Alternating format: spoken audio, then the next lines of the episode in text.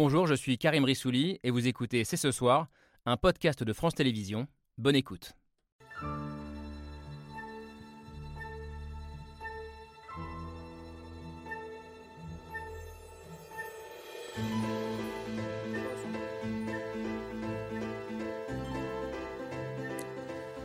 Bonsoir à toutes et à tous, soyez les bienvenus sur le plateau de C'est ce soir. La Russie a mené des frappes sur nos infrastructures militaires et sur nos gardes frontières. Des explosions ont été entendues dans de nombreuses villes. Nous imposons la loi martiale dans toutes les régions de notre État. Nous avons besoin que vous restiez calme aujourd'hui. Restez calme, c'est important. Et si possible, restez chez vous. À quelques heures près, c'était il y a un an, jour pour jour, la toute première vidéo de Volodymyr Zelensky après le début de la guerre, la dernière en costume avant le treillis militaire. Les Ukrainiens venaient d'être réveillés par le vacarme des premiers bombardements, la douleur des premiers morts, les premiers immeubles éventrés, cette guerre à l'ancienne, entre guillemets, qui s'invitait de nouveau sur le sol européen. C'était il y a un an, un an de bouleversements politiques, diplomatiques, sociétaux, idéologiques aussi, dont nous allons débattre ce soir avec nos invités. Quelles leçons pouvons-nous en tirer? Nous qui pensions collectivement ici en Europe de l'Ouest que la guerre était désormais derrière nous, sommes-nous sortis d'une forme de déni, de naïveté, voire d'inconscience? Une guerre qui a aussi remis au goût du jour des débats qu'on pensait appartenir au passé, les premiers accusant les seconds d'être des vats en guerre, les seconds, accusant les premiers d'être des pacifistes trop naïfs, voire des collabos du régime de Poutine. Tout ça posant une question qui n'est pas encore tranchée aujourd'hui. Quel est le meilleur moyen de parvenir à la paix en Ukraine? Un débat difficile et passionnant. C'est ce soir, c'est parti.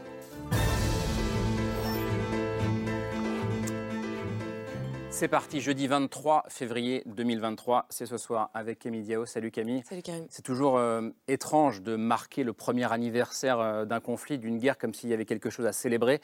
Ce n'est évidemment pas le cas, mais ça peut aussi avoir un mérite, celui de nous pousser à nous arrêter pour en tirer euh, les leçons. Et c'est ce qu'on va essayer de faire ce soir avec nos invités. Bonsoir Irena Karpa, soyez la bienvenue. Bonsoir. Ukrainienne, euh, franco-ukrainienne même. Euh, non, les deux ou pas non, Non, que juste ukrainienne. ukrainienne. Euh, écrivaine et chanteuse, je croyais me planter. Écrivaine et chanteuse installée en France depuis euh, plusieurs années. Vous avez été euh, dans le passé première secrétaire de l'ambassade d'Ukraine ici à Paris et depuis euh, un an, vous avez continué à vous rendre régulièrement euh, sur place en Ukraine. Vous nous direz comment vous et comment vos proches, dont beaucoup sont restés sur place, vivent ce triste anniversaire, entre guillemets. Une société ukrainienne qui est devenue ce qu'on pourrait appeler une société de, de guerre et c'est ce que vous avez constaté sur place, Marion Van Rentergem. Bonsoir. Bonsoir. Vous êtes grand reporter, spécialiste des affaires européennes, et vous venez de signer ce, ce reportage publié aujourd'hui dans, dans l'Express, La guerre des gens de Kiev, qui raconte bien comment chaque civil ukrainien vit au rythme de la guerre, en se posant une question encore aujourd'hui qu'est-ce que je peux faire pour y participer? Et ça rejoint ce que vous dites vous aussi, euh, Stéphane Audouin Rousseau. Bonsoir. Bonsoir. Bienvenue, ça rejoint ce que vous dites euh, quand vous dites que la société ukrainienne est devenue une société de consentement à la guerre, de consentement massif à la guerre, à l'opposé par exemple de la société française. Vous êtes historien, grand spécialiste de la Première Guerre mondiale, cette guerre des tranchées dont les images nous reviennent en mémoire quand on voit ce qui se passe dans le Donbass en ce moment, et ce retour de la guerre dans nos vies. Vous en parlez dans ce, dans ce dernier livre, La part d'ombre, le risque oublié de la guerre, euh, qui est une réflexion passionnante sur le déni euh, dont je parlais tout à l'heure dans le, dans le sommaire. La comparaison Première Guerre mondiale, guerre d'Ukraine, euh, une ville en est devenue le, le symbole, c'est la ville de Bakhmut, qualifiée de Verdun du 21e siècle, ce qui en dit long sur la violence des, des combats. Une ligne de front dont vous revenez, euh, Nicolas Delsal, bonsoir. Bonsoir. Bienvenue, merci d'être là, grand reporter à, à Paris Match. Vous parlez-vous d'une Première Guerre mondiale, mais dans ce cas-là, pixelisée euh, Ouais. avec Internet. On, on va en débattre ce soir. Un an de guerre et jamais la paix euh, n'a semblé aussi éloigné quand on entend par exemple le discours de Vladimir Poutine euh, cette semaine. Bonsoir Justin Weiss, soyez le bienvenu. La paix, c'est votre boussole, j'allais dire, en tant que fondateur, directeur général du Forum de Paris sur la paix qui est un organe indépendant, mais que vous avez créé en 2018 euh, avec l'aide, on peut le dire, d'Emmanuel Macron, justement pour prévenir ce retour de la guerre. Comment ramener la paix Comment sortir de cette guerre On va en débattre ce soir, et c'est pas simple d'en débattre sereinement depuis un an. Euh, tant l'affrontement intellectuel euh, est vif dès qu'on parle de négociations, de, de, de, de voies diplomatiques. Euh, bonsoir Pascal Boniface Bonsoir. spécialiste des questions de géopolitique, fondateur et directeur de l'IRIS, l'Institut de- des relations internationales et stratégiques. Et vous faites partie de ceux qui assument de dire il faudra bien un jour s'asseoir à la table des négociations. Et vous dites aussi dire ça, ce n'est pas être munichois, entre guillemets, ou pro-Poutine. On va en parler ce soir. C'est passionnant. Merci à tous les six d'être là pour ce débat qui s'ouvre avec le billet de Pierre Michel. On peut appeler ça une bascule, on peut voir ça comme le retour de l'histoire. Le 24 février dernier, c'est le début de la guerre et la fin de la naïveté. The one year mark of Russia's invasion of Ukraine stands as a grim milestone for the people of Ukraine and for the international community. Et pour cause. Un an de guerre, le tir des mortiers et le réveil au son des sirènes.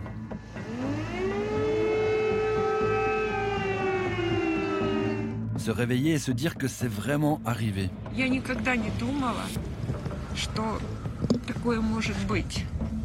Les chars aux portes de Kiev, les missiles qui s'abattent sur Kiev, les Ukrainiens qui se réfugient dans le métro, plus de 7 millions de réfugiés. Moins 10 dans les abris, c'est le nom de Kharkiv, les images de Mariupol détruite, sa maternité bombardée.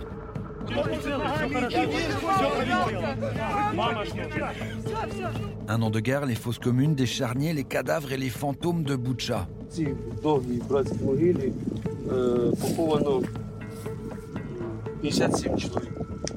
C'est aussi les images d'un dictateur seul, seul qui éructe derrière son bureau, seul face à la foule, seul contre tous. Un an de guerre, de discours de Poutine et de menaces nucléaires. Mais face à lui, c'est aussi un an de résistance. Прем'єр-міністр Шмигаль тут, Подоляк тут, президент тут. Всі ми тут. C'est un ancien comédien qui se révèle en chef de guerre. La résistance des Ukrainiens, des Ukrainiennes, des citoyens et des soldats. Конечно, все боятся. С этим страхом сделать ничего нельзя, надо с ним жить. Il y a eu la réponse européenne, sanctions, livraison d'armes, les valses hésitations, puis l'union de l'Union et les États-Unis amis. President Putin ordered his tanks to roll into Ukraine. He thought we would roll over. He was wrong. Un an après, où en est-on La bataille de Bakhmut est devenue un nouveau Verdun, les Ukrainiens résistent toujours, mais les Russes continuent à déferler en nombre. Валим-валим, вони через 5 минут опять 20 чоловік. І накривають просто кількістю. Vladimir Poutine, lui, continue de parler de lutte contre les néo-nazis, contre un Occident qui voudrait détruire la Russie. Мы шаг за шагом, аккуратно и последовательно будем решать стоящие перед нами задачи. Et les problèmes, c'est pas fini. Irena Karpa, c'était euh, il y a un an, donc dans la nuit du 23 au 24 février 2022. J'imagine que quand on est ukrainienne, on se souvient précisément de ce qu'on faisait ce 24 février vers 5 heures du matin ou de la manière dont on a été réveillé. Oui, c'est vraiment c'est le moment qu'on qu'on va jamais oublier. Euh, je rentrais des vacances avec ma fille aînée. Et je voulais absolument me rendre à la maison, être près de mon mari, euh, avec mes proches. Donc là, je me repose. Finalement, je suis ici à Paris et à 5 heures du mat, il y a l'appel de ma copine de Lyon, aussi une Ukrainienne, qui me dit Tu dors Pourquoi tu dors? Euh, Kiev et Kharkiv sont bombardés.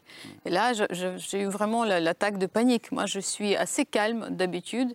Et après, tu commences à appeler à tous tes proches qui te disent Ah non, alors tu me décharges la batterie, non, tout va bien, je marche avec mon chien, je sors de Kiev. Après, il y a ma sœur qui me dit Pourquoi tu me réveilles? Rien se passe. Alors, donc, il y a plein, plein, plein de choses. On a commencé à arranger l'exode de gens, parce que tous mes proches sont à Kiev, normalement, à Kiev. Comment ils vont partir, etc. etc. Et ça, vraiment, si tu, tu me dis ça, maintenant, c'est vraiment, ça, ça, amène les mêmes émotions. Hmm. Mais quand même, tout ce qu'on a vu, euh, tout ce qu'on a vécu, euh, tout le monde en Ukraine va dire qu'on est devenu beaucoup plus fort hmm. qu'il y a un an ce que dit Irena Karpa, euh, Marie Van ça, résonne avec ce que vous racontez dans l'Express, euh, dans votre article du jour. Vous dites là-bas, euh, alors ceux que vous appelez les gens de Kiev, vous dites tous la même chose. Oui, ils disent, tout le monde parle de ce, de ce 24 février de manière assez obsessionnelle, ce réveil que tout le monde a eu, soit par, en étant réveillé par quelqu'un, soit par en entendant les, bombardements.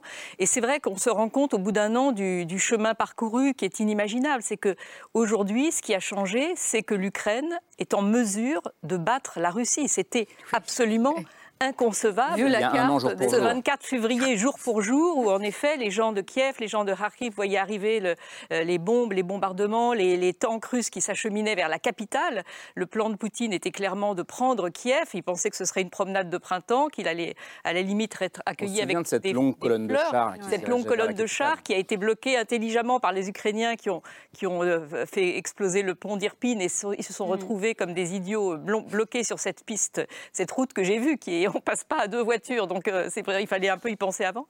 Et, ce qui est vrai, c'est que le, chemin parcouru est absolument extraordinaire de se dire que, que voilà, maintenant, toute la situation s'est totalement renversée. Vous étiez, je pense, prêt à mourir sous les bombes, à, vous, à, ce, que, à ce que Kiev soit, soit englouti. Et maintenant, on en est dans cette situation où euh, c'est possible, rien n'est gagné, mais c'est possible. Ça peut, je pense qu'il faut aucun prévisionniste n'est en mesure de prévoir. On a compris qu'il fallait arrêter les prévisions. On a compris. Euh, en revanche, ce que j'ai observé, c'est une, une détermination inébranlable. C'est-à-dire que Kiev a en gros la. Pardon, Kiev, je, dis encore Kiev. Mais vous aussi, vous avez dit Kiev. Moi, je me trompe. Après, je suis reprochée par tous les spectateurs ukrainiens. Pourquoi je euh, à, retrouver sa population d'avant la guerre, c'est-à-dire qu'entre ceux qui sont partis dès le début vers l'ouest, vers la Pologne, vers l'Allemagne, vers la France, et ceux qui sont arrivés du front ouest, finalement, la population est à peu près la même qu'au début. Mais ceux qui sont là maintenant, ils mourront sur place. Il faut, on ne pourra pas les déloger. Et ce sera pas. Euh, euh, il pourrait avoir l'armée russe tout entière et une bombe atomique. Ils mourront dans leur parking euh, s'il le faut. Et, là, on a, on a affaire à des gens qui montrent que d'ailleurs le, chemin parcouru qui, qui rend un peu légère et, désinvolte et absurde toutes les discussions parisiennes sur oui, mmh. on pourrait peut-être faire des compromis de territoire. Non, il n'y a pas de compromis possible. Poutine est allé trop loin depuis Boutcha, depuis le premier mois de la guerre, le 1er avril euh, ce qu'on a découvert à Boutcha et les crimes de guerre qui sont apparus, ça n'est plus possible. Et donc, autant Zelensky, au début, parlait éventuellement de revenir à la situation d'avant le 24 février, c'est-à-dire euh, simplement récupérer le Donbass, maintenant, il parle de, 1991. le Donbass on plus la Crimée. les frontières originelles de l'Ukraine. On va parler de cette question des négociations. Juste un mot, quand même, vous qui revenez du terrain, euh, Nicolas Delsal. Est-ce qu'à Bakhmut, aujourd'hui, vous êtes revenu début février, on a le temps de penser à ce qui se passait il y a un an? Ou est-ce que la situation est trop violente aujourd'hui encore? Non, les, soldats sont en, flux continu. Euh, les vagues russes euh, s'abattent, s'abattent, s'abattent, donc euh, ils n'ont absolument pas le temps, ils sont épuisés. je pense qu'ils n'ont pas de projet à plus de 24 heures. 24 heures beaucoup meurent tous les jours, c'est vraiment une machine à, à broyer qui s'est mise en place là-bas. Euh, donc ils pensent. Euh, beaucoup de mecs m'ont dit, beaucoup de soldats m'ont dit, vous savez, au début on s'est battu pour l'Ukraine, on s'est battu pour nos familles. Aujourd'hui on se bat pour nos copains. C'est bien ceux qui sont à côté voilà, de Juste que mon pote là soit encore vivant ce soir. Ils en sont arrivés au plus simple dénuement de la pensée, juste survivre et hmm. faire mon boulot le mieux possible. Il faut, comprendre que c'est des soldats qui, l'année dernière, étaient boulangers. Étaient oui, c'est ce que j'allais vous demander. Est-ce que ce ne sont pas des soldats de, métier en tout cas pas, pas, forcément. Il y en a, il y en a quelques-uns. Souvent, des, soldats de métier sont montés hmm. très très haut, les bons en tout cas dans la hiérarchie. Hmm. Mais les, les simples tankistes, ouais. Où les simples soldats d'infanterie, souvent euh, faisaient un autre, euh, étaient des civils. Il y, a, il y, a, encore un an, où ils avaient fait, leur service militaire, étaient dans la réserve et ont été versés euh, dans l'armée régulière. Ou dans des nouvelles task force, de manière autant, celle qu'on a visitée, la Adam Task Force, avec plein d'armements de, plein différents sur un, même corps d'armée qui se bat comme ça, tout au jour le jour, comme pendant la Première Guerre mondiale, en cédant 10 mètres, 20 mètres, 100 mètres. Justement, ce, rapport à la, Première Guerre mondiale, euh, on a beaucoup ici dit euh, c'est le, Verdun du XXIe siècle. Est-ce qu'en étant allé sur place, vous comprenez cette comparaison? Alors évidemment, euh, personne ici n'était à Verdun, mais mm. on a des images de Verdun des tranchées et de l'enfer de ces Alors, Je pense que évidemment les échelles de, munitions utilisées ne sont pas les mêmes. mais c'est une, une, une, guerre de tranchées, donc c'est une, guerre immobile, de position, avec des avancées très très réduite. Hein. les, types arrivent à 15-20 et essaient de creuser, les Russes en l'occurrence, essaient de creuser une tranchée avant d'être tués. 2 mètres de profondeur, il faut 3 heures pour 8 mecs pour faire ça. Et s'ils n'y arrivent pas, il y a une autre vague qui arrive. Et on les voit par drone, parce que tout ça est droné, c'est ce que je disais, hmm. Première Guerre mondiale pixelisée. Et on, ils meurent, d'autres arrivent, et ça continue comme ça. Et ce qui, ressemble à Verdun, hmm. c'est que euh, les Russes, en fait, protègent leurs blindés maintenant. Et donc, ce sont des hommes qui partent en premier, sans appui, euh, euh, et, c'est peut-être mm. ça qui ressemble le plus euh, à la Première Guerre mondiale, où il y avait très peu d'appui blindé. Mm. Et, donc il y a énormément, énormément de pertes. Alors ce n'est pas des vagues, comme on imagine, des milliers d'hommes qui avancent, c'est des petites vagues interminables. Et ça veut dire qu'on peut, on peut terminer une journée en ayant pris quoi, 50 mètres, 100 mètres? Oui, tout à fait, tout à fait. Et les repères le lendemain. Et parce que les, Ukrainiens peuvent laisser avancer. Nous, on a eu accès à des postes de commandement avancés, donc dans des endroits tenus secrets, où vraiment vous avez tous les écrans euh, et les types organisent euh, tel tank va aller à tel endroit, euh, taper tel blindé caché ici, et, voilà. Et qui commande les drones? Un ancien réalisateur de cinéma de 50 ans, qui, qui, tous les jours part avec son courage à 800 mètres des lignes russes et essayer de mm. voilà. Et c'est assez euh, étonnant hein, parce que c'est euh, la Première Guerre mondiale avec toute notre modernité qui change rien au, au déplacement des, combattants. Verdun pixelisé, ça vous va comme, ah, comme définition en tant qu'historien Remarquable, c'est la première fois que, que je l'entends. J'aurais dit peut-être euh, Verdun ou la Première Guerre mondiale numérisée, la guerre de tranchées numérisée, on pourrait peut-être le, dire aussi. Hmm. Mais effectivement, je crois que vous avez raison, il y a évidemment tout cet, aspect euh, euh, moderne et même exceptionnellement moderne donc, de, du combat. Et puis, mais en ce qui concerne ceux qui le payent le prix de ce combat, c'est-à-dire les soldats, Hein, soldats russes et les soldats ukrainiens. Euh, pour eux, avec, euh, eh bien, euh, c'est vraiment quelque chose qui est très proche, effectivement, de la Première Guerre mondiale, avec mm. cette absurdité apparente hein, du, combat, la, disproportion entre les pertes en hommes et les gains ridicules de territoire. Et puis tout de même, il faudrait peut-être ajouter, vous me démentirez peut-être, mais le, le rôle euh, centrale de l'artillerie comme arme de domination du champ de bataille, comme dans les grandes batailles de, 16, les grandes batailles de matériel de l'année 1916, où l'artillerie atteint son, apogée. Je veux dire que cette, voilà, cette, cette, association ici est vraiment, euh, est vraiment stupéfiante. J'ai été très frappé de ce que vous dites également euh, sur cette phrase « on se bat pour nos copains ». C'est vraiment le groupe primaire exactement qui se reconstitue exactement comme c'était reconstitué pendant la Première Guerre mondiale, où euh, les raisons de combattre finissent par être écrasées par le, par le quotidien, et c'est au fond le groupe primaire euh, qui euh, finalement fait tenir ensemble, fait tenir ensemble les hommes dans un type de guerre qui est sans doute la, la pire. Hein, qui puisse imaginer la plus, la plus épuisante, hein, la guerre de tranchées, qui est une, mm. une guerre de, hein, c'est un, une sorte de, de, guerre de siège réciproque. C'est la, la, pire expérience physique et psychique c'est une guerre d'oreille. Vous, êtes en permanence à écouter qu'est-ce qui se passe. Les arrivées, les départs, donc départ d'artillerie, ça va, ça vient de chez nous. Les arrivées, ça, ça fait exactement le même bruit. Le, son, le son des drones. Euh, le beau temps. Est-ce que s'il y a du beau temps, il y aura des drones Donc on est sans arrêt, avec, on, écoute en permanence ce qui se passe. Hmm. Armes légères, les combats sont très rapprochés, il faut faire attention. Et c'est en permanence euh, l'oreille qui. Le son. Et, puis, euh, ce que vous avez dit aussi des civils en uniforme. Oui. Oui, c'est ça. Et ça, ça ressemble énormément, évidemment, à la pomme et, malgré toute cette violence, malgré tous ces morts, ce sentiment d'absurdité que vous, vous nous décrivez, ce que vous dites, Stéphane Audouin Rousseau, c'est qu'il existe dans la société ukrainienne, euh, car il me le disait en introduction, un consentement à la guerre euh, qui est absolument massif. Et vous faites le parallèle avec le début de la Première Guerre mondiale, où ce consentement à la guerre était aussi généralisé dans, les sociétés euh, européennes. Je, me demandais comment, comment émerge et comment se consolide ce consentement, puisque j'imagine que le 23... Mm. je vous poserai la question aussi, Rana Karpa.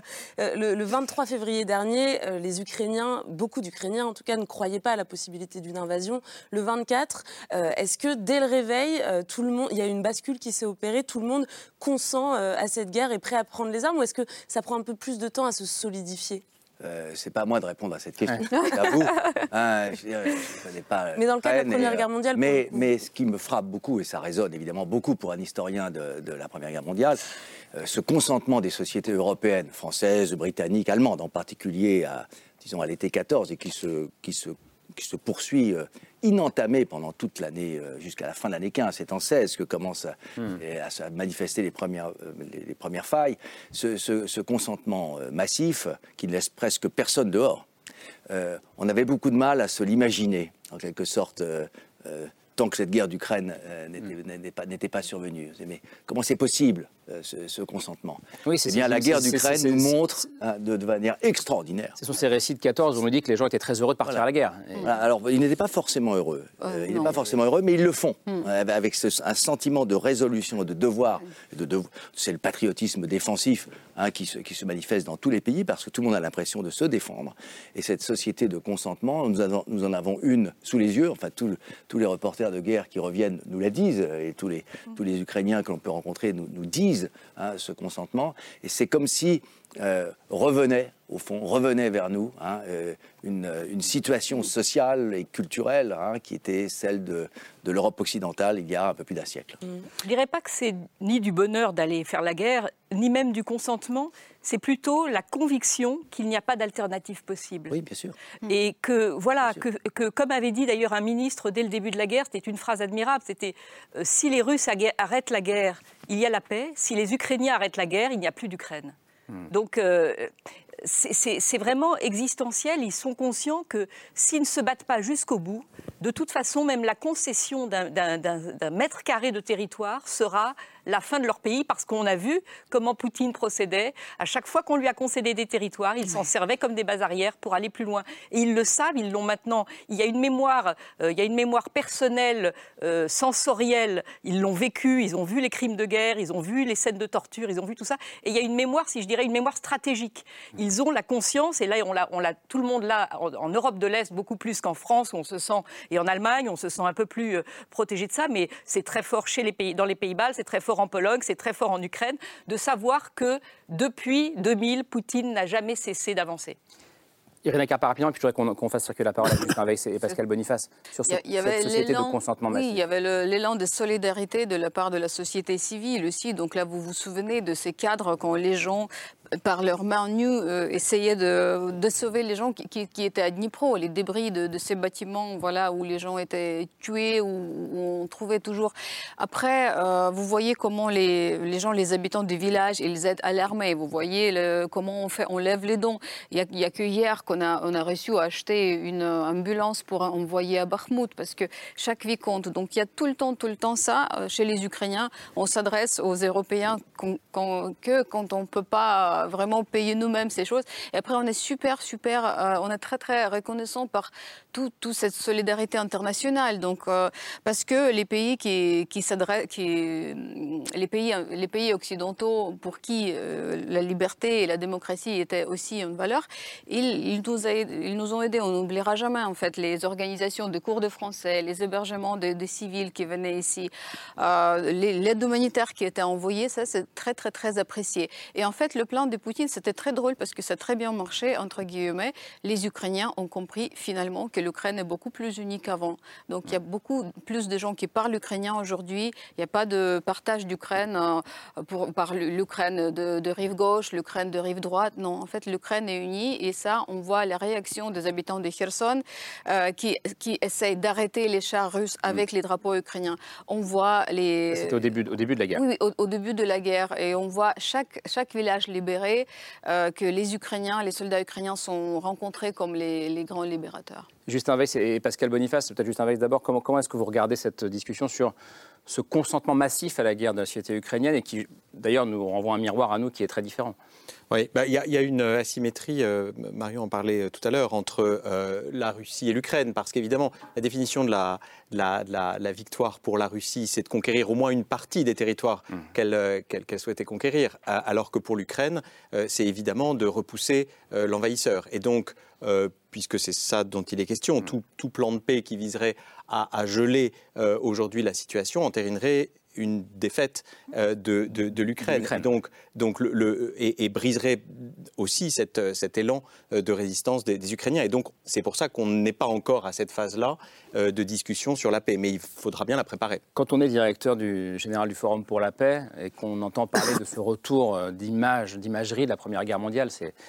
ça doit être formidablement, enfin, j'allais dire, terrible, non Ou éprouvant euh. Oui, le, forum est né en, 2018, c'est-à-dire pour le centenaire, le 11 novembre 18, pour le centenaire de la, Première Guerre mondiale, euh, qui clôt euh, quatre ans d'une guerre, d'une guerre terrible, mais qui inaugure aussi une décennie et demie, deux, deux décennies de, de, troubles internationaux qui conduisent à la Seconde Guerre mondiale. Mmh. Et, donc, je crois que ce qu'il faut euh, ce, qu'il faut garder en tête, c'est comment est-ce qu'on prépare les conditions de la paix, y compris d'une paix durable, parce qu'on ne veut mm. pas, évidemment, de, de d'une paix qui amènerait à même s'il préserve des vies, qui ensuite euh, euh, débouche sur d'autres, d'autres, d'autres actions. Et en particulier, quel ordre au sortir de la guerre en Ukraine C'est un peu le, hmm. problème du, traité de Versailles. On n'en est pas là, évidemment, mais je pense qu'il faut euh, réfléchir à, ça, et en particulier aux, questions qui sont posées, euh, qui sont prématurées, là encore, mais qui sont posées, c'est-à-dire euh, quelle, sortie de conflit, quelle situation pour la Crimée, notamment. Et... Hmm.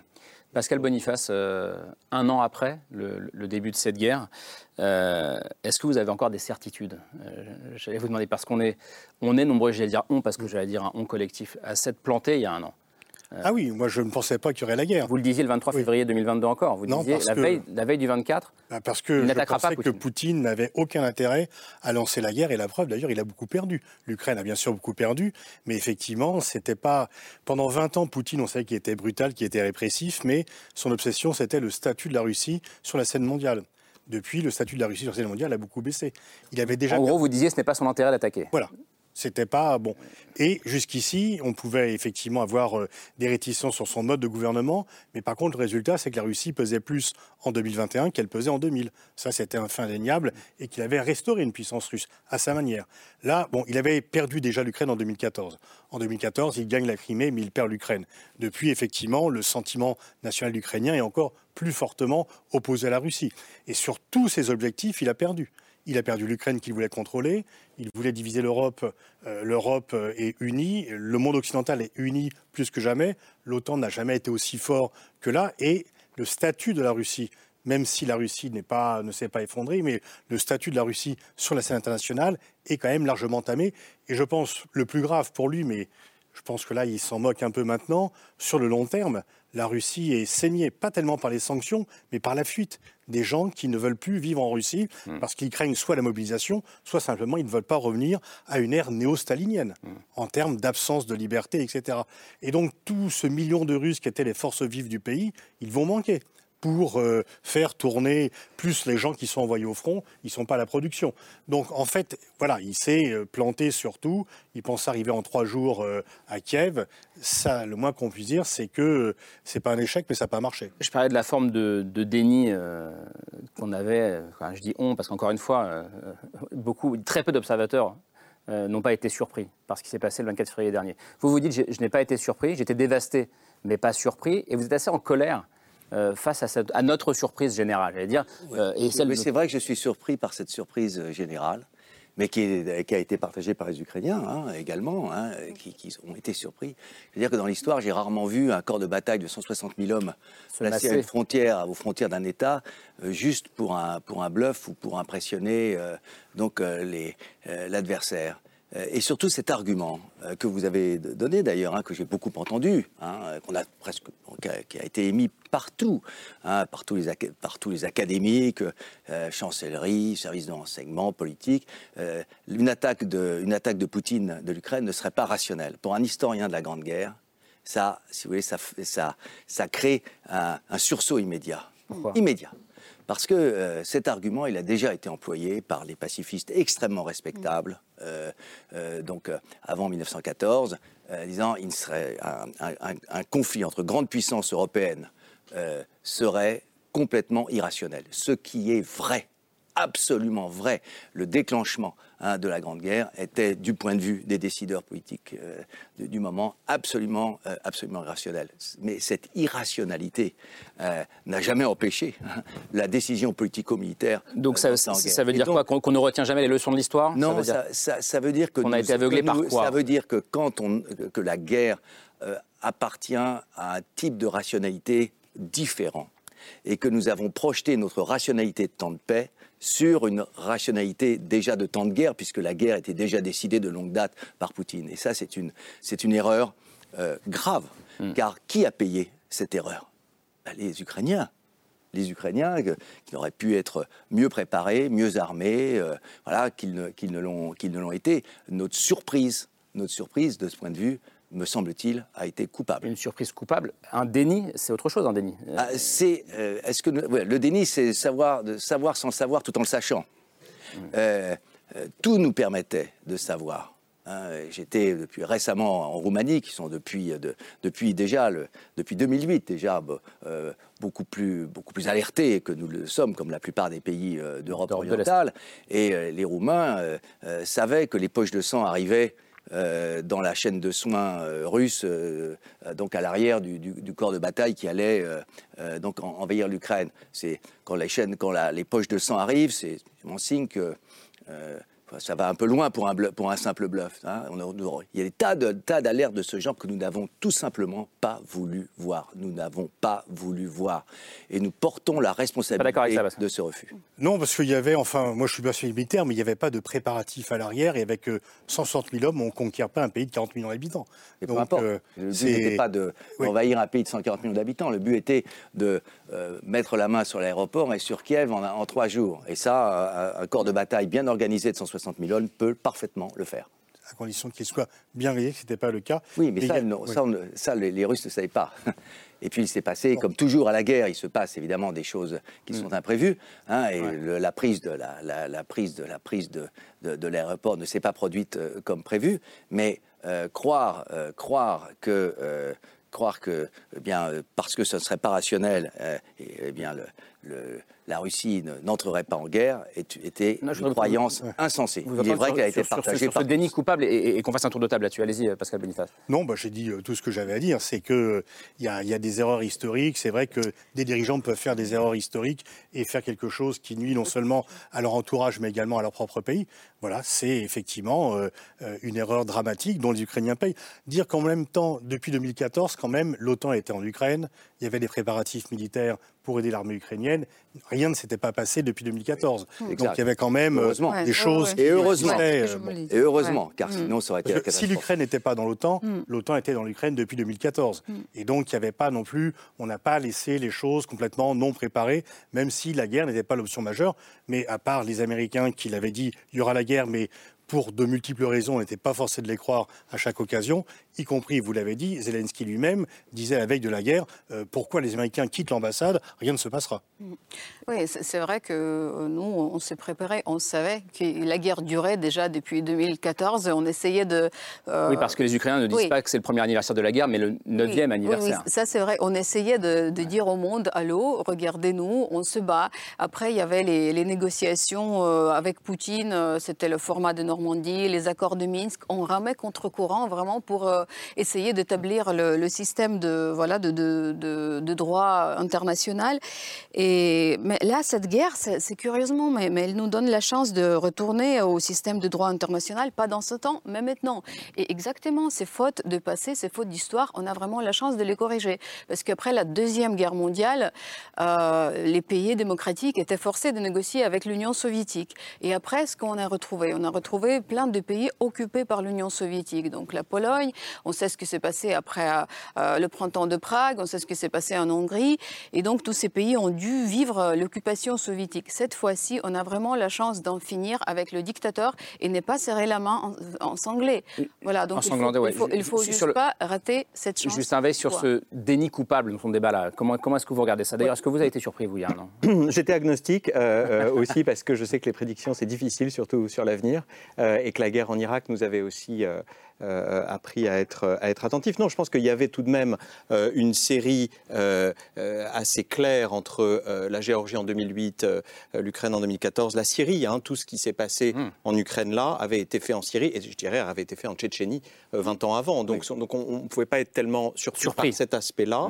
Hmm. Et puis sur la rationalité, il y a tout de même une rationalité, c'est que, c'est que peu à peu Poutine voyait l'Ukraine s'éloigner en réalité. Il la voyait s'éloigner parce que euh, en 2014, la réaction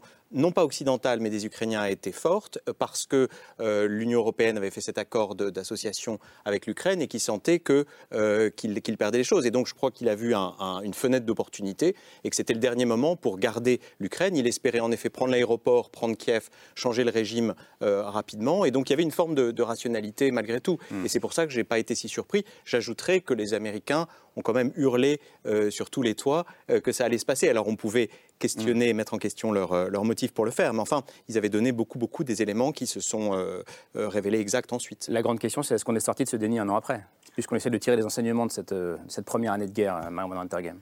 Oui, je, reviens quand même sur le, déni. Je pense que les, erreurs qu'on a faites, c'était de penser en effet que Poutine avait écrit ce qu'il allait faire. Il l'a écrit en 2000, il l'a dit en 2007 à la conférence de Munich, il l'a dit, il l'a écrit dans un discours en 2020.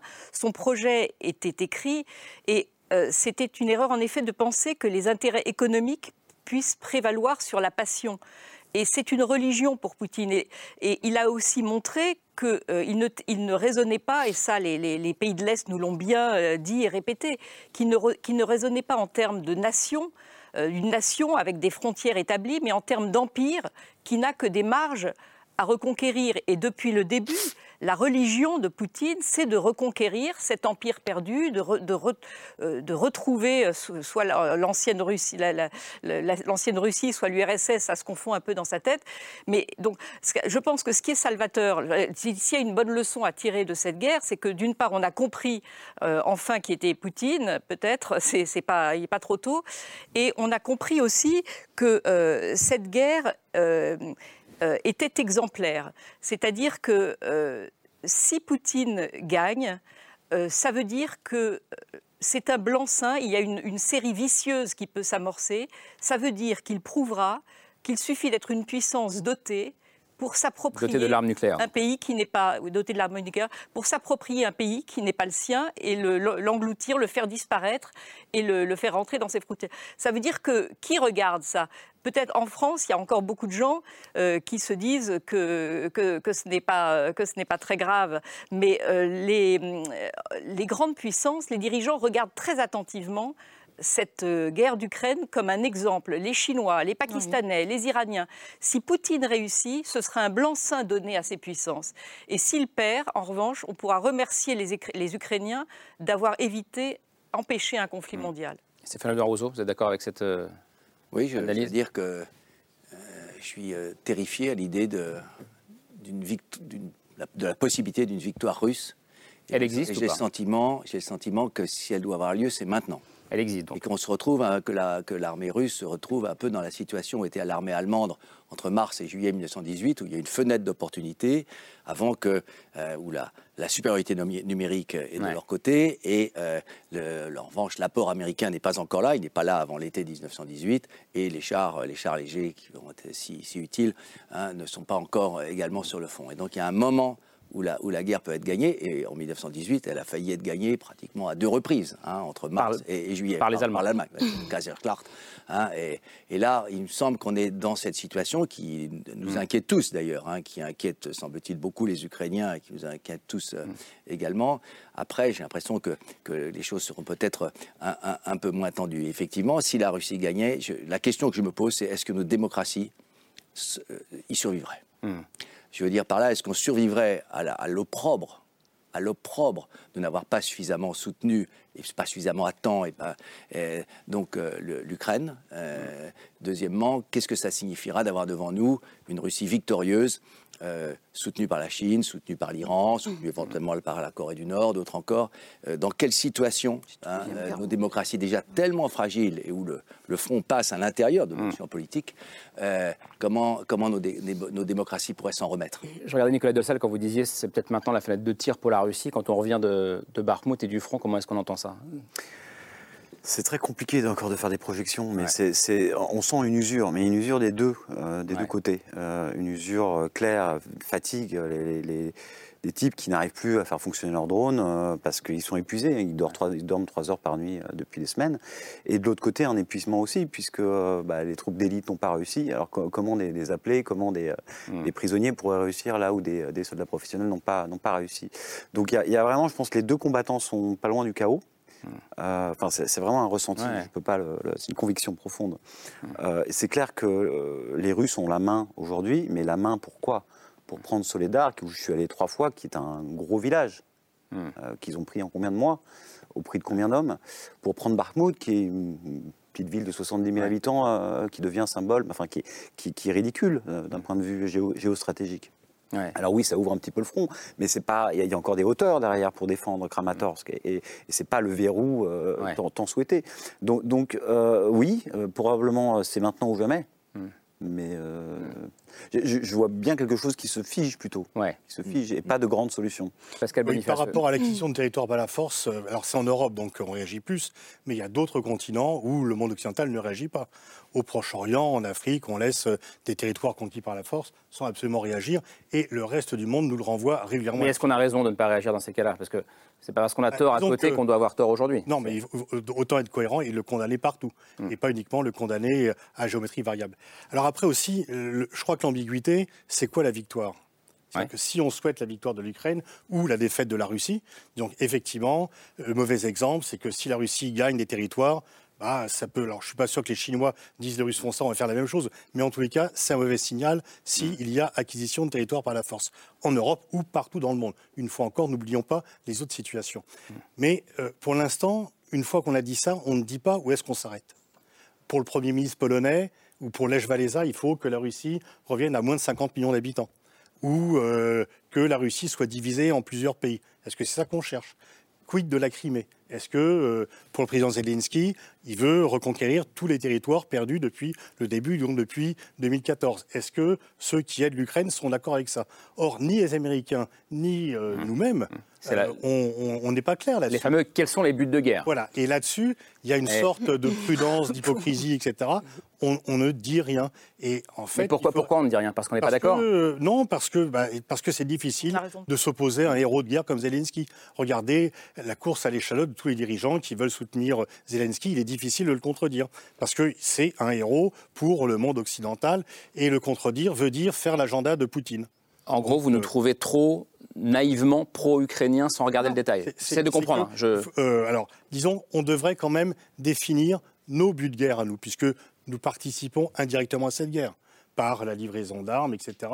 Et on devrait dire à nos alliés ukrainiens, puisque l'Ukraine est un pays allié, même sans l'être officiellement, on vous soutient, pour récupérer tous les territoires que vous avez perdus depuis le 24 février. Et là, ça serait clair et net mais on ne le dit pas. Est-ce que ce que vous dites, ça rejoint les, mots d'un très grand philosophe, un des plus grands penseurs du XXe siècle, qui s'est exprimé dans la presse allemande il y a une dizaine de jours. Euh, c'est Jürgen Habermas qui a publié une tribune dans un journal allemand qui a été ensuite reprise assez largement euh, dans, les journaux du monde entier. Euh, c'est donc Habermas, je précise, grand penseur de la démocratie, de, l'éthique, de la discussion, qui a lui-même vécu la Seconde Guerre mondiale lorsqu'il était adolescent. Cette tribune, on la retrouve dans le journal Le Monde en français et c'est un plaidoyer pour des des négociations en Ukraine, un long plaidoyer qu'il faut lire en entier, euh, mais je vais essayer de résumer à peu près son propos. Euh, comme vous, euh, Pascal Boniface, il déplore que le débat soit impossible d'une certaine façon, le débat sur les livraisons d'armes, sur la crainte de devenir co-belligérant, sur la crainte de déclencher une, troisième guerre mondiale. il rappelle qu'une guerre longue, c'est et ce sera toujours plus de morts, plus de plus de destruction, et il nous appelle à prendre ça en compte dans la réflexion, même s'il rappelle aussi que le, que le soutien inconditionnel à l'Ukraine est évidemment légitime. Euh, Habermas dit qu'il faut chercher, euh, alors je le cite, des compromis supportables par les deux parties. Euh, il explique aussi que c'est au peuple russe et pas aux Occidentaux de décider si le régime de Poutine doit ou non prendre fin. Il termine en expliquant, et j'ai trouvé ça intéressant, que ce conflit touche à un réseau d'intérêts plus large que les seuls intérêts de l'Ukraine et de la Russie, et donc que les Occidentaux, l'Europe de l'Ouest, les États-Unis, comme ils sont concernés, devraient aussi avoir leur mot à dire, euh, à la fois sur les buts de guerre et à la fois sur, euh, sur l'organisation d'éventuelles euh. Je... Non, Irina Karpa, peut-être, parce que pour le coup, je voyais réagir quand, Pascal Boniface parlait, et j'imagine que si vous aviez Habermas en face de vous, vous n'êtes pas totalement d'accord avec lui. Comment vous entendez ces, arguments-là? Que vous l'avez là, Je voulais revenir juste en arrière pour dire de, la fatigue. non, oui, oui. Non, non, vous, vous dites en gros, c'est pas vrai, il n'y a pas si, si, on est fatigué, mais, on n'a pas de choix, on va avancer. On juste comprend que la guerre va durer, mais on va nous surpasser. Sur, cette, sur la question, euh, passionnante, je trouve, et d'ailleurs, je voudrais qu'on en débatte euh, tous ensemble, de, d'abord, qui doit définir les buts de guerre, etc. Est-ce que la négociation est forcément synonyme de lâcheté ou de compromis ou de complaisance? Enfin voilà, comment est-ce que vous entendez ça en tant qu'Ukrainienne? Ben, Comme Ukrainienne, euh, j'entends que vraiment, il y a cette coalition de pays démocratiques aujourd'hui, et il ne faut pas se tromper, c'est pas juste pour protéger l'Ukraine, c'est parce qu'on maintient les valeurs européennes, c'est exactement pour ne pas donner le mauvais exemple aux autres régimes qu'ils peuvent faire n'importe quoi, qu'il y a un pays nucléaire qui peut menacer un petit pays non nucléaire juste parce qu'ils peuvent. Euh, pour ne pas faire penser que oui, il y a le droit international qui existe pour les petits pays européens. Ah oui, les, droits humains, les droits de l'homme, etc. Mais dès que tu es Chine ou tu es la Russie ou tu es Iran avec les, puissances nucléaires, tu peux faire n'importe quoi. Donc là, en, fait, vraiment, ce qui se passe aujourd'hui, c'est l'ordre mondial qui, qui, doit être établi, rétabli, et que les pays agresseurs doivent être mis à l'ordre. Pour nous, les Ukrainiens, le but de la guerre, c'est très clair, en fait. On, veut revenir jusqu'aux frontières de 91. Ça, 91. Veut dire, ça veut dire l'Ukraine avec la Crimée. Avec la Crimée, bien sûr. Et là, il y a une piège, en fait. C'est très intéressant parce qu'on dit que oui, peut-être il faut négocier les, frontières de 24 février. Mais non, vous voyez, la Russie a inclus euh, les territoires de, des régions de Zaporizhia et de Kherson dans leur constitution comme si hmm. c'était le territoire russe. Donc pour eux, il n'y a pas de différence. Ils vont dire après que l'Ukraine occupait leur territoire, même ceux qui ne sont pas occupés par la Russie maintenant, hmm. aujourd'hui. Donc à quoi ça sert négocier les, les, frontières de 24 février si on peut vraiment, en, s'appuyant sur le système de droit, sur le statut de, de l'ONU, chercher à récupérer les frontières ukrainiennes de 91 Après, les réparations payées par Russie, d'ailleurs même Navalny, même l'opposition russe comprend aujourd'hui qu'il faut rendre Crimée, qu'il faut payer les réparations. Donc là, ça, ça c'est compris à être clair même là-bas. Et, euh, et les crimes de guerre qui doivent être jugés. Bien sûr, c'est la justice, c'est notre but principal de cette guerre. Justin Weiss, sur ce, sur ce point, euh, je ne sais pas si on apprend beaucoup de choses en lisant l'article d'Abermas. C'est un, il n'est pas simple landreux, hein, honnêtement. Il n'est pas facile à lire. Il est, sur sa pente descendante. oui. À 93 ans, il est nettement sur sa pente descendante. Oui, honnêtement. Mais, cette idée euh, que, que nous, occidentaux, européens de l'Ouest, on est, on, on est aussi partie prenante, on a aussi des intérêts qui sont en jeu, et donc on devrait avoir notre mot à dire sur les buts de, bien sûr, de la bien guerre. Il y, a même une phrase un peu, un peu troublante où il dit qu'on est, qu'on est, parce qu'on livre des armes, on est responsable de la continuation des horreurs. Je ne vois pas bien comment arrêter de livrer des armes et laisser euh, euh, la Russie arriver euh, résoudrait le problème. Mais bon, Pendant combien non, je pense on pourrait faire à l'embargo oui, non, mais, c'est ça. C'est-à-dire, il y, a, enfin, je sais pas, cet article m'a un peu troublé. Non, je pense qu'on a, on a un alignement en fait d'intérêts. On a des intérêts d'abord systémiques, c'est-à-dire du point de vue du système international. On a intérêt à montrer que le crime ne paie pas. C'est ce que disait Marion tout à l'heure. C'est la première chose que le droit international a été bafoué de façon évidente et que donc il ne faut pas que ça, ça fonctionne aux, yeux des autres. Deuxièmement, je pense qu'on a des intérêts tout simplement de réel politique, des intérêts en tant qu'Européens. On n'a pas euh, en effet intérêt à avoir une Russie, à avoir euh, Moscou qui gagne euh, une guerre à nos frontières, à nos portes, parce que le rapport de force avec Moscou sera très changé. Et puis enfin, on a un intérêt moral qui est simplement qu'un voilà, qu'un gros pays a brutalisé un petit pays et qu'on ne veut pas que la société internationale ressemble à ça. Et donc il faut mettre en balance cet intérêt qu'on a à, à, soutenir l'Ukraine avec la vision, encore une fois, de long terme, c'est-à-dire comment est-ce qu'on construit la paix Durable. sur le, long terme. Voilà. Mm. Et, et, et, évidemment, c'est difficile d'en parler. Là, euh, euh, Pascal le disait tout à l'heure, Habermas le dit un petit peu, je crois qu'il faut quand même le, euh, le, voir. Au fond, la position du président de la République à Munich la semaine dernière, euh, c'est de dire euh, il faudra négocier, d'ailleurs que ce soit avec Poutine ou même s'il y a un changement de régime, de toute façon, il faudra négocier. c'est comme ça que se terminera cette, cette guerre. et il faut le faire en position de force. Et pour l'instant, on est dans le soutien total à l'Ukraine. Mais il faut réfléchir à la phase suivante, qui est comment est-ce qu'on construit une paix durable? mais c'est intéressant parce que quand Emmanuel Macron dit depuis des mois il faudra bien un jour négocier, etc. Oui, mais il est, il, il est vu depuis des mois par certains comme, comme euh, quelqu'un trop complaisant à, l'égard de la Russie. Mais cette idée que, de toute façon, excusez-moi, mais cette idée que, de toute façon, à un moment ou à un autre, il faudra bien arriver à une table de négociation et, discuter, est-ce que c'est pas une autre forme de déni de la guerre? Pourquoi? Eh, Dans la mesure où euh, il y a des conflits qui ne, se, qui ne se sont jamais terminés par une négociation. Euh, la Corée, hein, par exemple, hein, où voilà, bah, tout est gelé. Bah, non, il y a, une négociation pour revenir à la situation avant le début du conflit. Mais il y, a, un cessez-le-feu qui peut être rompu à tout moment. Il n'y a jamais eu d'accord de paix. Mm. Ah, d'accord. Et, or là, ce que nous, dont nous parlons, oui, mais ce dont nous parlons actuellement, hein, c'est d'une négociation complète qui assurera une paix durable. Est-ce que vous voulez un scénario coréen pour euh, Mais pas du tout. Ce mais ce que je veux dire, ce que je veux dire, ce que je veux dire, c'est que nous ne sommes pas sûrs que euh, nous ne sommes pas sûrs, nous ne sommes sûrs de rien. Je trouve que toutes ces prévisions insensées parce qu'elles ont toutes été démenties depuis le début. Entièrement d'accord. Et donc, euh, nous ne savons pas comment cette guerre va se terminer. Euh, si elle pouvait se terminer, bien sûr, par un accord de paix euh, donc satisfaisant pour tous et, stable dans le long terme, oui, peut-être. Enfin, les exemples historiques, si vous voulez, sont, sont assez fâcheux. Hein.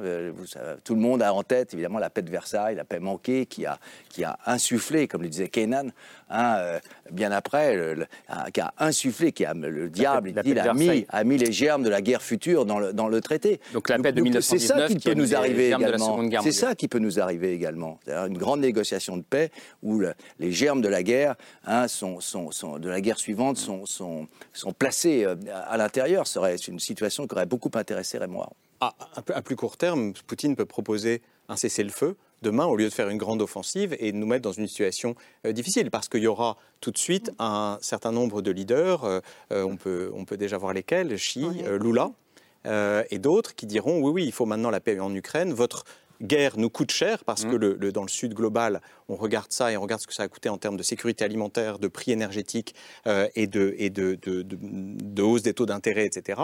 Et donc là, d'un certain point de vue, on sera presque plus embêté euh, parce qu'il euh, il faudra répondre à cette. Euh, et, et, parce que ça voudrait dire, c'est le feu, quelque part, que Poutine a gagné cette guerre, puisqu'il aura gratté du territoire. Je suis entièrement d'accord avec, avec Justin. Moi, en, attendant le discours de Poutine d'il y a deux jours, de mardi, de mardi, je me disais, s'il était très intelligent, il proposerait un cessez-le-feu. Et là, il mettrait tout l'Occident dans l'embarras parce que ce mm. serait l'Occident et les Ukrainiens qui mm. deviendraient les fauteurs de guerre. Mais il n'a pas cette intelligence parce qu'il est trop orgueilleux et qu'il est, encore une fois, dans la religion. Il est, il est incapable. Dans, le messianisme. dans le messianisme. Il est incapable de. Là, euh, sur les buts de guerre, c'est vrai qu'on est dans le flou sur les objectifs de guerre. Je suis d'accord avec euh, Pascal. En revanche, est-ce que si on en avait, il faudrait les donner? Ça, c'est une autre hmm. histoire. Je ne pense pas qu'on ait intérêt à afficher nos buts de guerre. Mais c'est vrai que tout le monde est hmm. d'accord. Mais est-ce est qu'on est en droit d'en avoir nous aussi des buts de guerre? Ah, Ou est-ce qu'il faut laisser les Ukrainiens les avoir? C'est notre guerre. C'est ça qu'on n'a pas bien compris encore. Euh, certains n'ont pas bien compris en France. C'est à quel point l'Ukraine est notre guerre pour des raisons que on a déjà exposées ici. À quel point elle est, elle est exemplaire. Il, le, Poutine ne peut pas gagner. Le droit international est en jeu, etc. C'est notre guerre. Sur le but de guerre, on est tous d'accord sur le fait que euh, le président Macron a, donc fait preuve d'une habileté euh, euh, dans l'ambiguïté depuis le début, dans, la, sémantique. Je ne pense pas qu'il soit défaillant sur le soutien à l'Ukraine, mais dans la sémantique, il introduit du flou à dessein pour envoyer des messages à Poutine quand, il utilise des doubles pour essayer d'être une puissance d'équilibre et de médiation. Mm. Donc tout le monde est d'accord sur le fait que l'Ukraine doit gagner. Doit gagner comment? Il y a le petit problème de la Crimée. Est-ce que les États-Unis, les alliés... Un gros problème. Gros problème. La deuxième, c'est sur la défaite de la Russie. Qu'est-ce que ça veut dire? Mm. Et là, les Ukrainiens ont une réponse et je, pense que euh, Habermas, euh, qui c'est un très beau euh, raisonnement philosophique, mais il pense à l'envers, à mon avis, quand il dit il faut négocier, chacun doit pouvoir sauver la face. Mais Poutine, pour sauver la face de Poutine, c'est lui donner même euh, quelques kilomètres carrés de territoire. C'est signer la victoire de Poutine.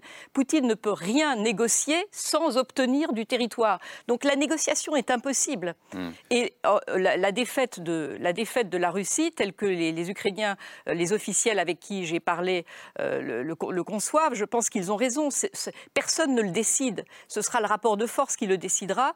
Et ce sera aux Russes, là, Habermas a raison, ce sera aux Russes de décider ce qu'ils font de Poutine. Mais la défaite politique la défaite militaire, pardon, sera le prélude à une, défaite, politique, de, Poutine, puisque c'est existentiel pour Poutine que si Poutine, qui a vendu la grandeur et de l'empire retrouvé aux Russes, se retrouve avec un bout de Donbass ou même pas ou, rien du tout, il sera liquidé euh, par, euh, proprement à l'intérieur. Irène Carpa, puis, puis on continue. Oui, et surtout si on reprend la Crimée, ça, ça va, ça va faire vraiment le, grand frappe sur sa popularité. Mais vous avez mentionné la Chine. Maintenant, il n'osera pas faire les l'acheminement d'armes directes parce que les Américains soutiennent les Chinois de, oui, livrer mais vous voyez tous les chiffres que l'Europe euh, dépense pour nous aider, pour aider l'Ukraine. Donc les Chines, pour euh, mettre la Russie en équivalence, ils doivent sortir cet argent. Après, ils doivent entraîner les milliers de soldats russes. Ça, on ne peut pas le faire maintenant à la façon invisible parce que là, ils vont vraiment, donc il y aura les sanctions économiques et la Chine n'est pas intéressée dans ça. Par contre, si on signe le traité, le cesse-feu, quoi que ce soit, la Chine ne va pas tarder d'utiliser cette opportunité pour armer la Russie euh, à la façon assez secrète. Et c'est là où, il y a le, plus grand danger, en fait. Parce que là, pour le moment, la Russie apparaît comme un loser.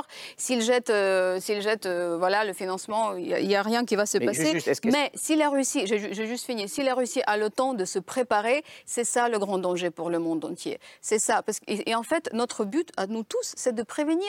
OK, ça, ça peut sonner pathétique, mais c'est de prévenir la troisième guerre mondiale, en fait.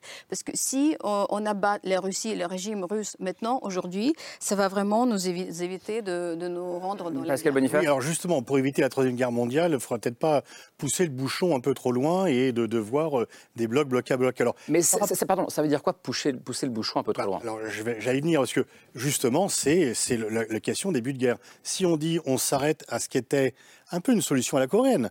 À ce qu'était la situation au 24 février, Poutine ne peut plus dire on veut détruire la Russie et donc euh, à l'aide de tous les Russes. Moi, je comprends, j'aimerais bien que Poutine soit jugé. Et d'autres aussi auraient pu être jugés comme Bush euh, auparavant, qu'on n'a pas jugé. Ou Tony Blair, etc. Ce qui nous est beaucoup reproché ailleurs. Mais soyons clairs, on n'ira pas le chercher on n'ira pas le chercher à Moscou. Il n'y aura pas une dépoutinisation comme il y a eu une Mais pas nous, mais eux. Mais alors, effectivement, il peut y avoir un renversement s'il perdait la Crimée. Mais est-ce que euh, on peut prendre le risque d'aller faire la guerre en Crimée dans l'espoir que ça fasse tomber Poutine?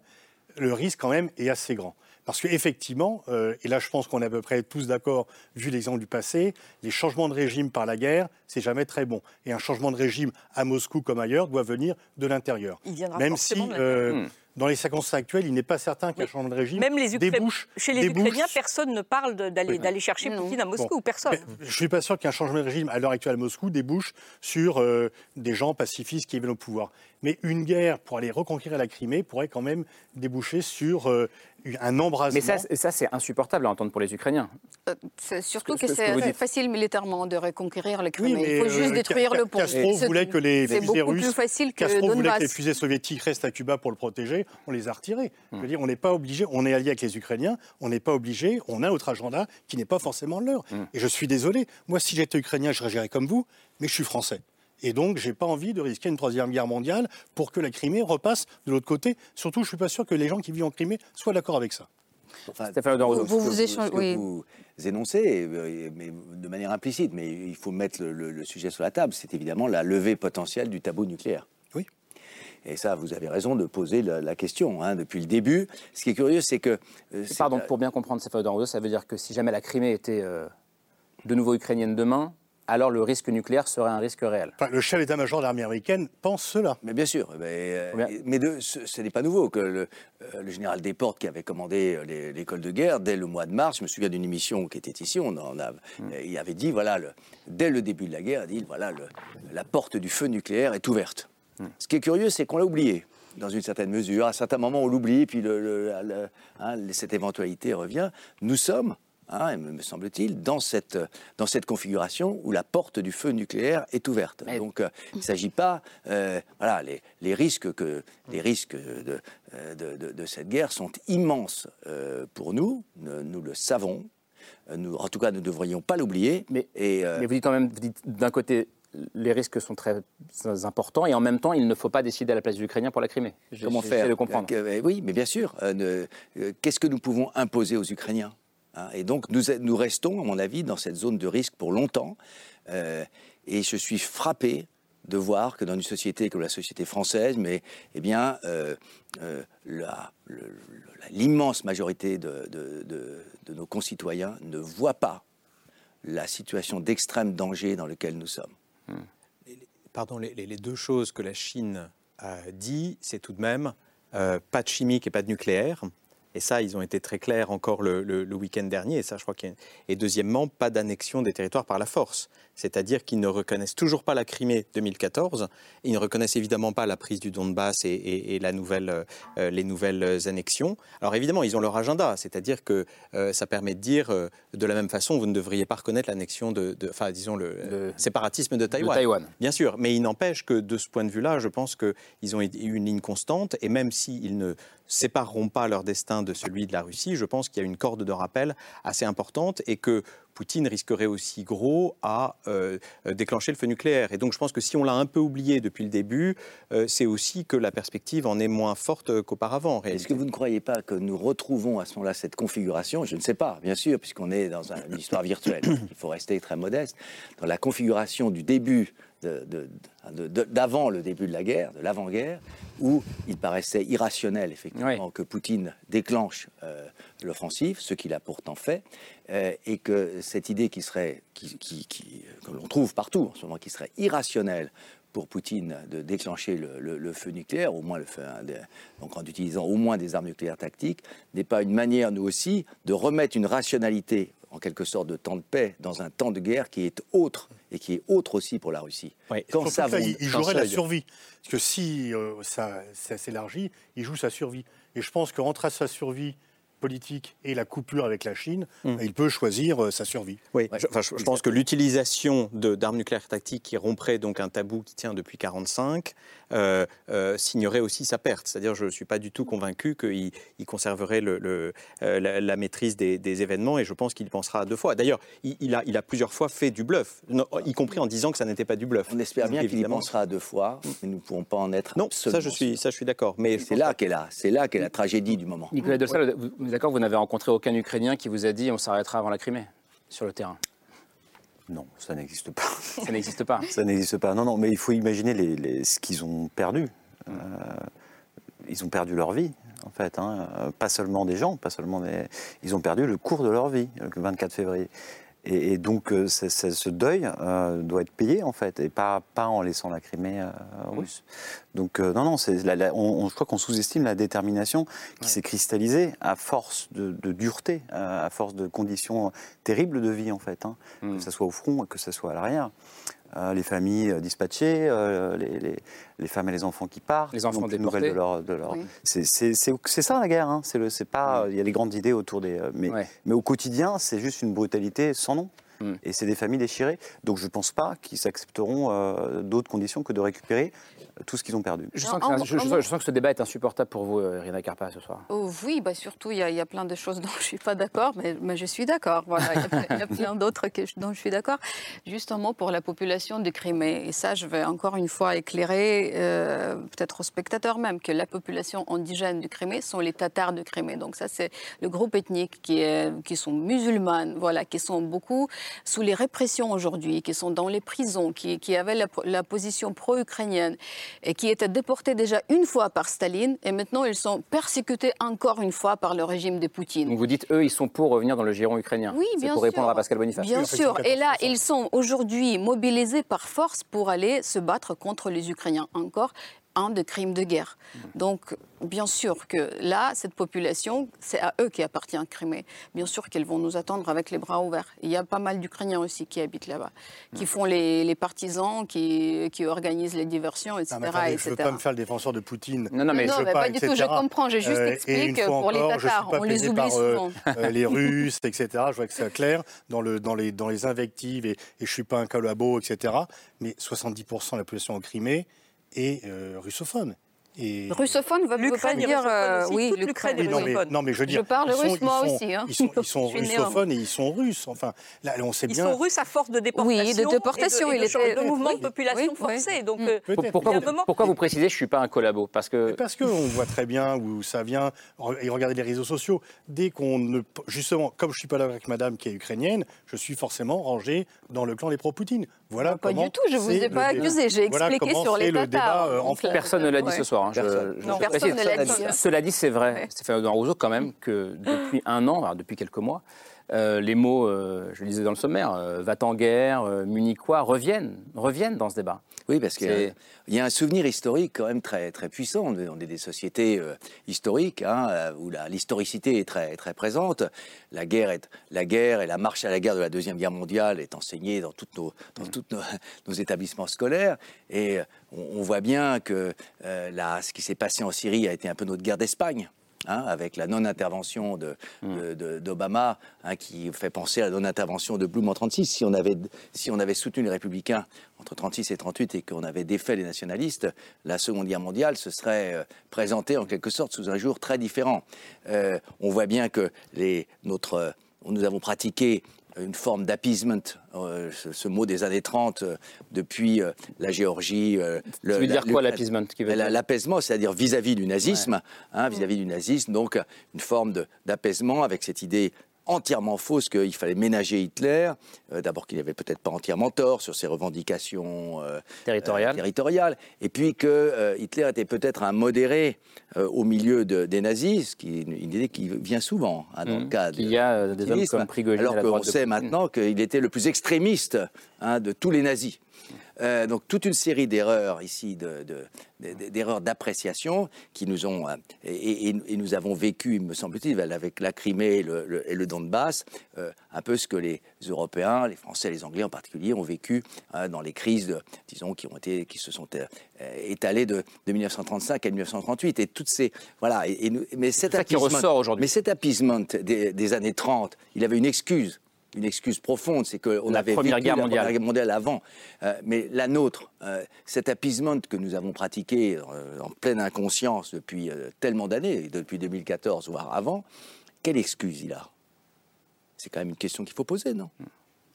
Marion ouais. Mais c'est vrai qu'il y, y, a beaucoup de, de gens qui se réclament du pacifisme aujourd'hui. Et euh, c'est tout à fait louable. On est je ne sais pas qui ne peut ne pas être pacifiste. À on, part est tous pacifistes. on est tous pacifistes, à part Vladimir Poutine, pour qui, euh, qui glorifie en effet la guerre et qui a fait son, de tout son règne qui n'a existé que par la guerre. Depuis 2000 et la guerre en hmm. Tchétchénie, c'est un, dirigeant qui n'a vécu que par la guerre, pour la guerre. Mais ça veut dire qu'il y, a un bon et un mauvais pacifisme, en gros? Bah, C'est-à-dire que, non, le ah pacifisme, le, problème, c'est que ça dépend des circonstances.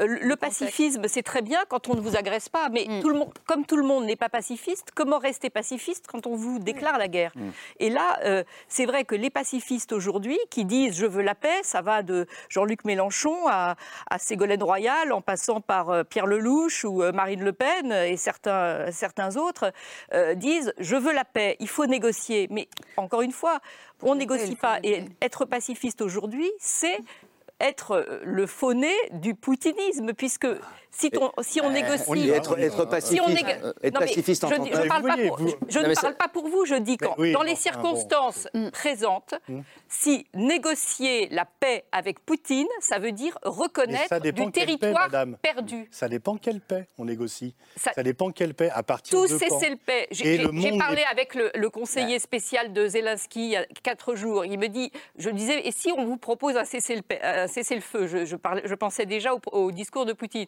Il me dit, mais, mais il rêve de ça. Il rêve d'un découpage à la coréenne parce qu'il n'a fait que ça depuis 2014. Il a pris la Crimée. Ah ben, on n'a pas, on a réagi des petites sanctionnettes. Ça ne l'a pas beaucoup gêné. Qu'est-ce qu'il fait? Il se sert de la Crimée pour, pour attaquer l'Ukraine par le sud. Il occupe le Donbass. Il arme les hommes verts, ces petits hommes verts du Donbass, pour les, en, 2014 pour activer le, le conflit avec les Ukrainiens. Il se sert des bases du Donbass pour attaquer l'Ukraine. À chaque fois, on n'a pas cessé depuis 2008, on n'a pas cessé, depuis 2008, Nicolas Sarkozy, qui l'a empêché ou pas empêché, enfin en tout cas il a on n'a pas cessé quoi d'appeler à la paix? On n'a pas cessé de concéder des bouts de territoire à, Poutine et on n'a pas cessé de négocier avec Poutine. On a tout essayé, donc maintenant, négocier avec Poutine, ça voudrait dire céder une partie du territoire ukrainien. Ça ne veut pas dire autre chose. Qu'est-ce que vous voulez négocier avec Poutine Sinon concéder une partie du territoire ukrainien. Je dis, moi, c'est revenir aux frontières du 24 euh, février Mais il, de l'an dernier. Veut pas. Il n'est pas d'accord. Allons jusque-là. Et ensuite, on a euh, essayé. Nous, Emmanuel Macron a suffisamment reproché à Emmanuel Macron de discuter avec Poutine. De quoi croyez-vous qu'il avait parlé Il n'a pas parlé de, revenir au territoire de 2014. Et moi, je, ne eh ben condamne pas du tout Emmanuel Macron d'avoir essayé de parler avec Poutine. Bien sûr qu'il faut essayer. Mais, la négociation a été essayée. Mais on dire, enfin, le, terme de munichois qui est employé quand même de façon, dès qu'on veut négocier, on est munichois. Euh, c'est vraiment c'est un argument euh, qui sert dès que l'on veut. On peut très bien négocier sans accepter le point de vue de l'autre. Dites-moi ce que vous voulez négocier dans la mesure où Poutine ne veut pas rendre ses territoires. Qu'est-ce qu'on négocie? ce que, moi, La solution qui me paraîtrait la moins négative, parce qu'il n'y a pas de solution positive, c'est que nous aidons l'Ukraine à reconquérir les territoires qu'elle a perdus depuis le début de cette guerre, depuis un an mais qu'après, on lui dit, écoutez, là, désolé, on revient au statut couranté, comme en Corée, où le, en juillet 53, on est revenu au début de la guerre. Et euh, c'est des fois un peu douloureux, mais cette paix armée tient toujours entre les deux Corées. Et vous pensez que Poutine a engagé, a perdu déjà 200 000 hommes dans cette guerre, a engagé un an de conflit pour revenir à la situation initiale du 24 février Il n'aura pas le choix s'il perd cette guerre-là. Alors s'il perd cette guerre, mais on est d'accord, mais il ne s'agit donc pas de négocier, il s'agit d'acter une, une, eh ben, victoire. une fois qu'on aura libéré le territoire ukrainien, c'est sur le. Donc on ne négocie pas, on acte et on négocie Nicolas la victoire de l'Ukraine. Oui, je pense que c'est le terrain ah, qui ça, mais je suis entièrement d'accord. Nicolas Delsal, merci. Vous avez raison tous les deux, mais c'est le terrain qui, qui va décider. Euh, c'est le terrain qui, qui décide notre, notre intégrité territoriale. Oui, mais elles sont en train d'être livrées. Elles sont en train d'être livrées. C'est aux Ukrainiens. Une fois qu'on arrive à cette situation sans négocier d'accord et qu'on a une situation de fait, voilà, merci les Ukrainiens, on vous a aidé. Si on dit maintenant, on arrête les livraisons. Et c'est un peu la position des Américains de dire. Mais on arrêtera les livraisons si on est arrivé à une certaine situation sur le terrain. C'est ça. Juste un Weiss, rapidement, enfin, la, clé, de la fin. Enfin, euh, là, de facto, la clé est à Washington, parce qu'en réalité, la majorité des armes viennent quand même de Washington, et on a vu les États-Unis parfois doser leur euh, soutien. Souvenez-vous de la guerre de Kippour en 73, où Kissinger et Nixon avaient, avaient dosé euh, la façon dont ils aidaient Israël pour qu'elle ne gagne pas trop, pour mm. pouvoir ensuite négocier, c'est-à-dire préparer les conditions de la, paix qui suivait. Non, je pense que c'est qu'en effet, cette question du, pacifisme. Mm on, a le pacifisme de son passé. Et en France, on a l'impression que, euh, euh, que, en effet, être pacifiste, c'est euh, au fond miner l'effort commun, l'effort collectif, l'effort de guerre. cette mémoire des années 30, justifiée ou non, que sont les pacifistes qui nous ont paralysés et donc qui ont contribué à la défaite de, 40. Et donc, ils ont une mauvaise réputation dans d'autres pays, en, en Italie, en, Allemagne ou ailleurs, la vision est assez différente.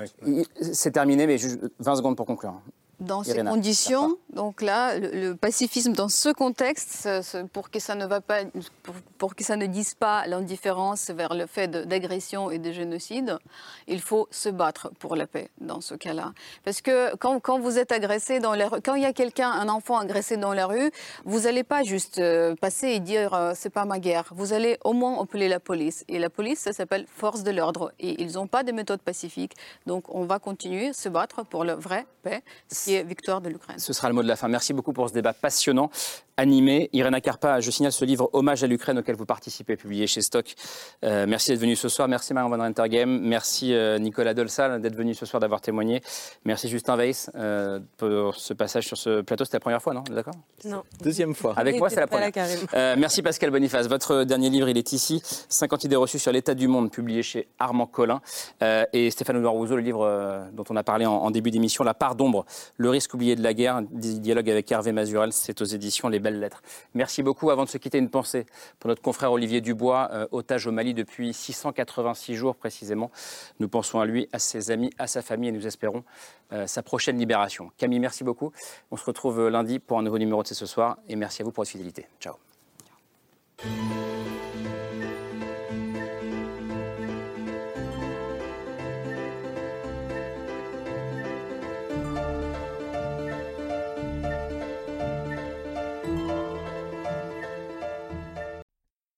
C'était C'est ce soir, un podcast de France Télévisions. S'il vous a plu, n'hésitez pas à vous abonner. Vous pouvez également retrouver les replays de l'émission en vidéo sur France.tv.